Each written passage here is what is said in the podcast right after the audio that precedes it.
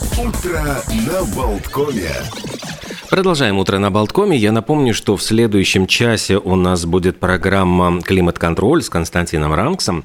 И я хочу напомнить о том, что вот мы каждую неделю говорим о, э, ну, строим, строит Константин рассказывает о прогнозах погоды, ну и, конечно, мы обсуждаем э, то, что сейчас происходит в мире. Глобальное потепление мы ощущаем постоянно. И, ну, вот один буквально вот из э, фактов в Германии сейчас даже призывает рабо- э, Ассоциация работников здравоохранения воспользоваться опытом Италии и ввести сиесту, то есть вот такой полуденный отдых – когда на улице стоит самая-самая страшная жара.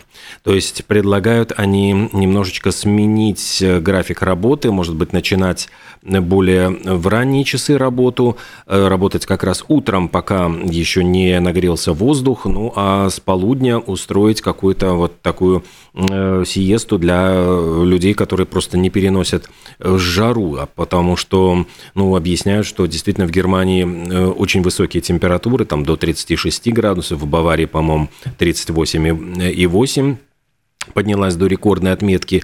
Ну, я еще раз все время напоминаю, что, слава богу, там в Китае э, вообще было 50, по-моему, 2 зафиксирована самая высокая температура вообще в Китае, рекорды. А, между прочим, э, как раз в этот день, 21 июля, была зафиксирована самая низкая на Земле температура. Это было в 1983 году, 40 лет назад.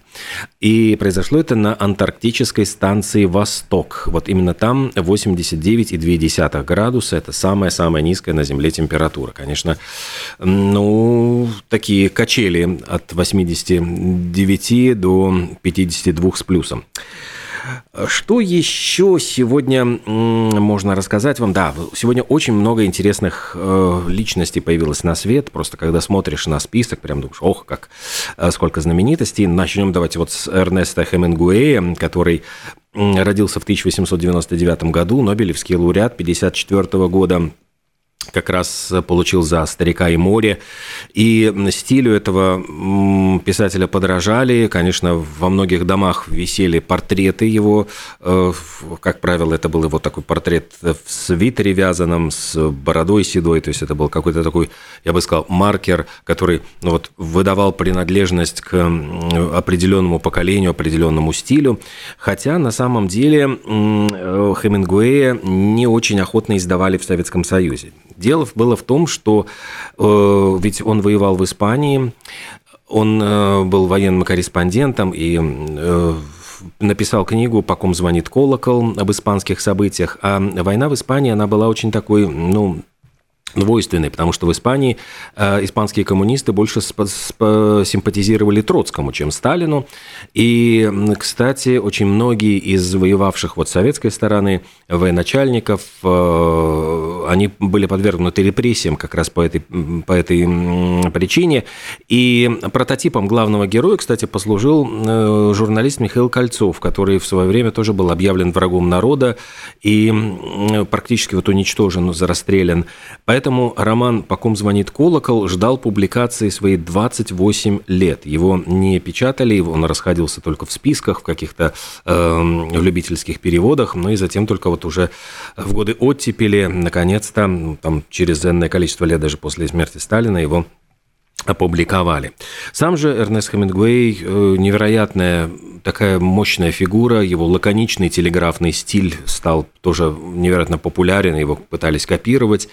Э, прожил он э, относительно долго, он в 62 года покончил жизнь самоубийством, и такая тоже вот трагическая судьба страница в его жизни. А еще один писатель, которому сегодня вот могло бы исполниться 75 лет, это Михаил Задорнов. Михаил Николаевич Задорнов, писатель-сатирик, э, который, кстати, и приходил и на радио Балтком, и на дружественную радиостанцию Mix FM, и очень э, удивительный совершенно, конечно, как собеседник, невероятно э, умный, интересный, очень и очень эрудированный человек, который огромнейшее количество путешествий совершил по миру и очень много знал, много видел. И даже вот однажды выступил с новогодним поздравлением всему, значит, уже бывшему тогда Советскому Союзу, потому что в 91 году э, возник какой-то дефицит среди тех, кто мог бы обрат... выступить с такого рода обращением. Э, в 1975 году еще одна тоже очень э, интересная, любопытная дата.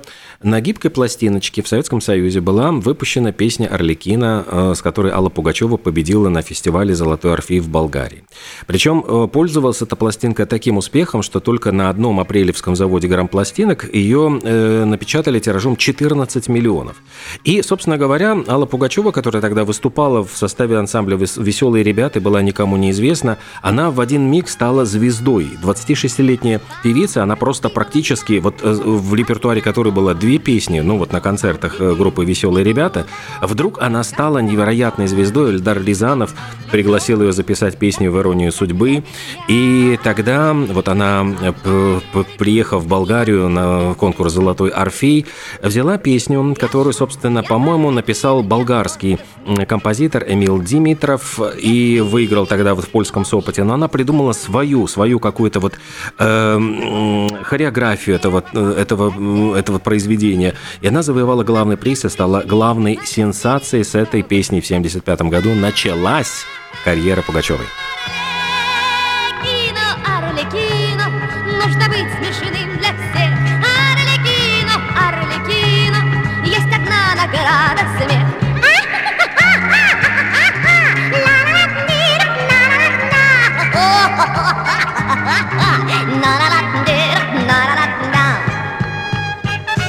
Выходят на арену силачи.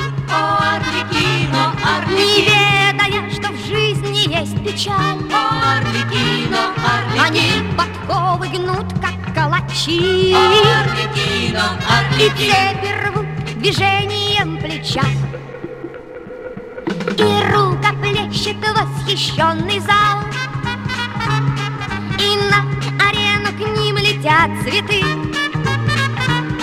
Для них играет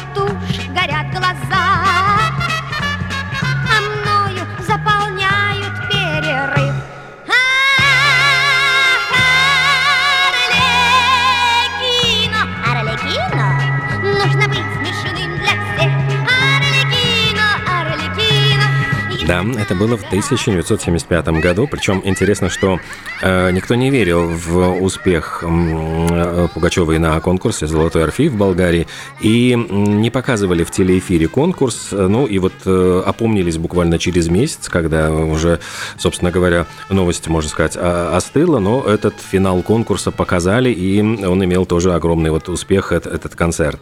Ну, а я вот буквально вот помню, когда приезжал в Болгарию, действительно, эта песня на болгарском языке, вот как раз-таки в исполнении э, болгарских исполнителей, она до сих пор там очень и очень популярна. А между тем, в 1981 году был открыт вантовый мост э, в Риге.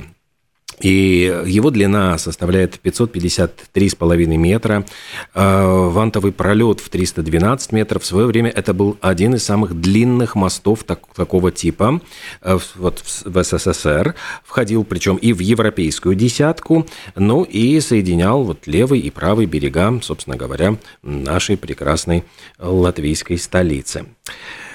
Э, Еще в этот день на свет появился э, американский комик э, Робин Уильямс, комедийный актер. Ему бы сегодня исполнился 71 год.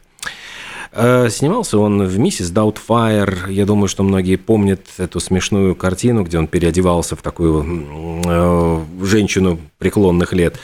«Целитель Адамс», «Доброе утро, Вьетнам». Он играл американского диджея, который вдохновлял вот э, солдат, воюющих во Вьетнаме.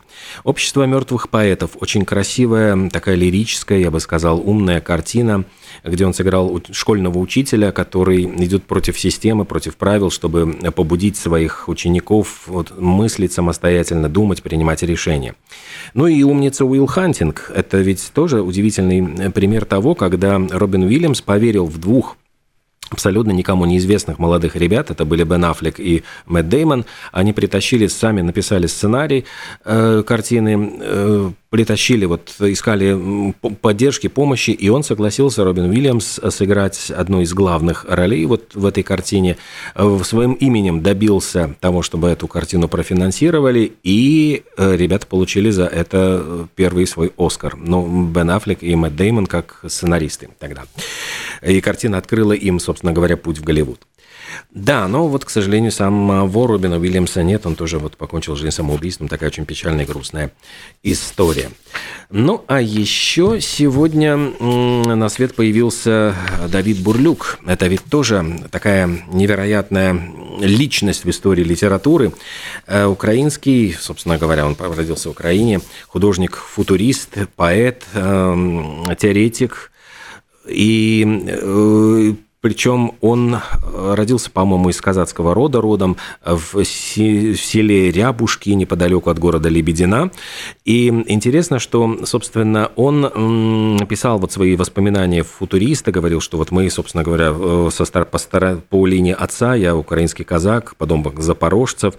Ну, а э, когда он приехал, оказался, по-моему, он приехал сначала в Москву, потом в Петербурге, гастролировал, причем дружил дружил он и с Маяковским, в свое время он подкармливал Маяковского, ему подсовывая деньги, чтобы тот не умер с голоду, и они вдвоем очень дружили. Ну, а после революции он уехал э, сначала в, в, на Урал, в Сибирь, на Дальний Восток, а потом эмигрировал в Японию, уже из Японии переселился в Америку и прожил практически очень долгую жизнь в Америке, написал очень много картин, там э, продолжал писать, был ну, одним из, считается, таким теоретиков модернизма начала 20 века, и э, его роль в истории культуры и литературы, конечно, считается очень и очень значительной. А еще сегодня на свет появилась Шарлотта Гинзбург. Это актриса и певица, автор песен. Она дочь Джейн Биркин, недавно вот ушедшая из жизни, и Сержа Генсбура. Это один из, ну, пожалуй, самых таких тоже значительных э, и поэтов, и исполнителей музыки в 20 веке. Э, как всегда, бывает неожиданно, вот когда два красивых, два таких очень необычных человека сходятся. Шарлотта Генсбург, она и как актриса себя проявила, и как певица, в принципе, тоже такая очень талантливая девушка. Ну, а между тем, давайте, может быть, мы с вами вспомним еще, еще одну одно событие и дату, которая связана с миром кино. На экраны кинотеатров в 1967 году в этот день вышла третья часть эпопеи «Война и мир» Сергея Бондарчука, 1812 год. Э, собственно, это была одна из таких монументальных больших постановок, и состояла она из четырех частей. Общая длительность экранизации Льва Толстого, вот этого романа, была семь с половиной часов. Там был совершенно потрясающий, блистательный э, ансамбль актеров. Там сыграли и Вячеслав Тихонов, Андрея Балконского. Сам режиссер сыграл, вот э, э, Сергей Бондарчук сыграл Пьера Безухова. Стрижельчик, Владислав Стрижельчик блестяще сыграл императора Наполеона. И Людмила Савельева, она была блистала в роли Наташи Ростовой. Собственно говоря, фильм получил призы и на Московском, и на Венецианском кинофестивалях. Был удостоен и Золотого глобуса, и Оскара и, собственно, он вошел в историю как самый дорогостоящий фильм. Его тогда, вот на тот момент, э, производство обошлось в 100 миллионов, то есть это 500 миллионов вот по нынешним деньгам, и в массовках было задействовано до 120 тысяч человек, что тоже, в общем, сейчас кажется совершенно э, абсолютно невероятным. Ну и еще, если мы говорим про события вот из музыкального календаря. Э, в 1995 году э, суд в Лос-Анджелесе отклонил иск против Майкла Джексона. Э, подавали этот иск на Майкла Джексона пять его бывших охранников – И охранники утверждали, что их уволили из-за того, что они слишком много знали о визите каких-то э, юных мальчиков в поместье Майкла Джексона. Певец заявил, что это все какие-то грязные инсинуации. Ну, а, в общем-то, удалось ему это доказать, и э, суд стал на его сторону, хотя потом еще долго-долго Майкл Джексон от этих обвинений в педофилии отмывался. И давайте вспомним его э, песню, где он прямо говорит о том, что он плохой. I'm bet.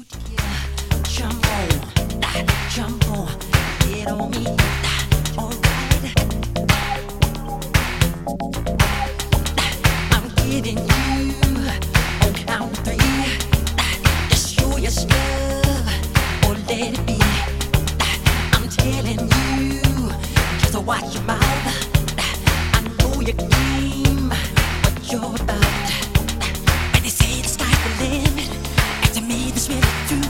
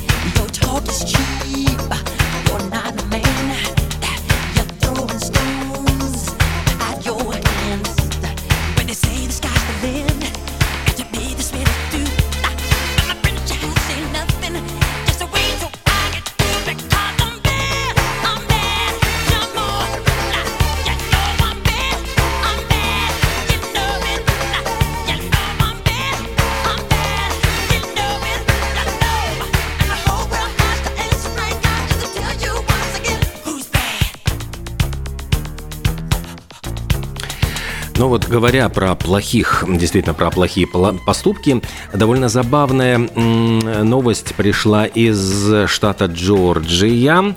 Эм, там, значит, житель Атланты решил ограбить маникюрный салон. И, знаете, вот э, самое это обидное, наверное, для ограбителя, когда он испытал, значит, полное унижение э, в виде игнорирования. Забежал он в этот маникюрный салон, э, значит, как будто бы у него пистолет то ли в сумке, то ли вот, ну, суть скорее всего, оружия у него не было, но он пытался изобразить, что у него он вооружен, и кричит, вот, э, всем лечь на пол, быстро сюда деньги положили, иначе всех перестреляю.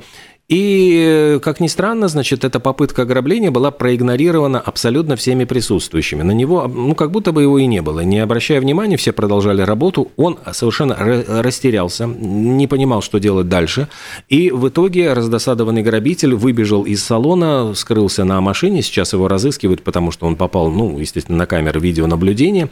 И ведут его поиски. А владелец этого маникюрного салона признался, конечно, позднее журналистам, что все-таки испугался испугался при виде преступника, но решил ничем не выдавать своего волнения. И вот сохранять спокойствие, причем это спокойствие э, вот распространилось и на сотрудников этого маникюрного салона, и на клиентов, поскольку все действительно, сохраняя вот э, невозмутимость, никак не реагировали на его требования там лечь на пол, положить деньги на стол и выполнять его дальнейшие указания. В общем, проигнорировали, оскорбили, унизили и э, преступник уже, я думаю, получил, можно сказать, э, по заслугам. Еще один пример того, конечно, как нехорошо вот иногда поступают владельцы собачек – когда не убирают экскременты э, значит, за своими четвероногими друзьями и питомцами. И вот сейчас, говорят, во Франции распространяется такая практика, которая, ну вот, мне кажется, в каких-то других странах уже используется. Всех владельцев э, собак обяжут оформить генетический паспорт питомца. И вот э, будут бороться э, при помощи этого генетического паспорта с экскрементами животных на улице, поскольку все собачьи фекалии, найденные на тротуаре, будут собирать, отправлять на анализ. Полиция сопоставит их с данными из регистра и тут же установит владелец какой собачки не убрал какашечки, простите, вот за своим любимцем. И причем говорят, что выставят э, сразу же счет за уборку улиц на сумму, начиная вот от 122 евро. И, собственно, в центре города там просто вот э, схватили за голову, говорят, мы убираем около тысячи кучек в месяц, вот наши дворники. И это только в центре города. И, собственно говоря, не может так дальше продолжаться, будем принимать меры. И, скорее всего, этот эксперимент, э, если он даст плоды, продлится, вот его пока собираются продлить на два года, но если он будет успешным, то, скорее всего, и другие французские города подключатся к этому новшеству. Ну, а мы давайте с вами сделаем небольшую паузу, мы узнаем э, самые распоследние новости мира, ну, а затем после уже этого поговорим в программе «Климат-контроль» с Константином Ранксом, узнаем, какая погода будет на следующей неделе, и, конечно, обсудим вот эти все рекорды жары, которые сейчас э, буквально терзают Европу.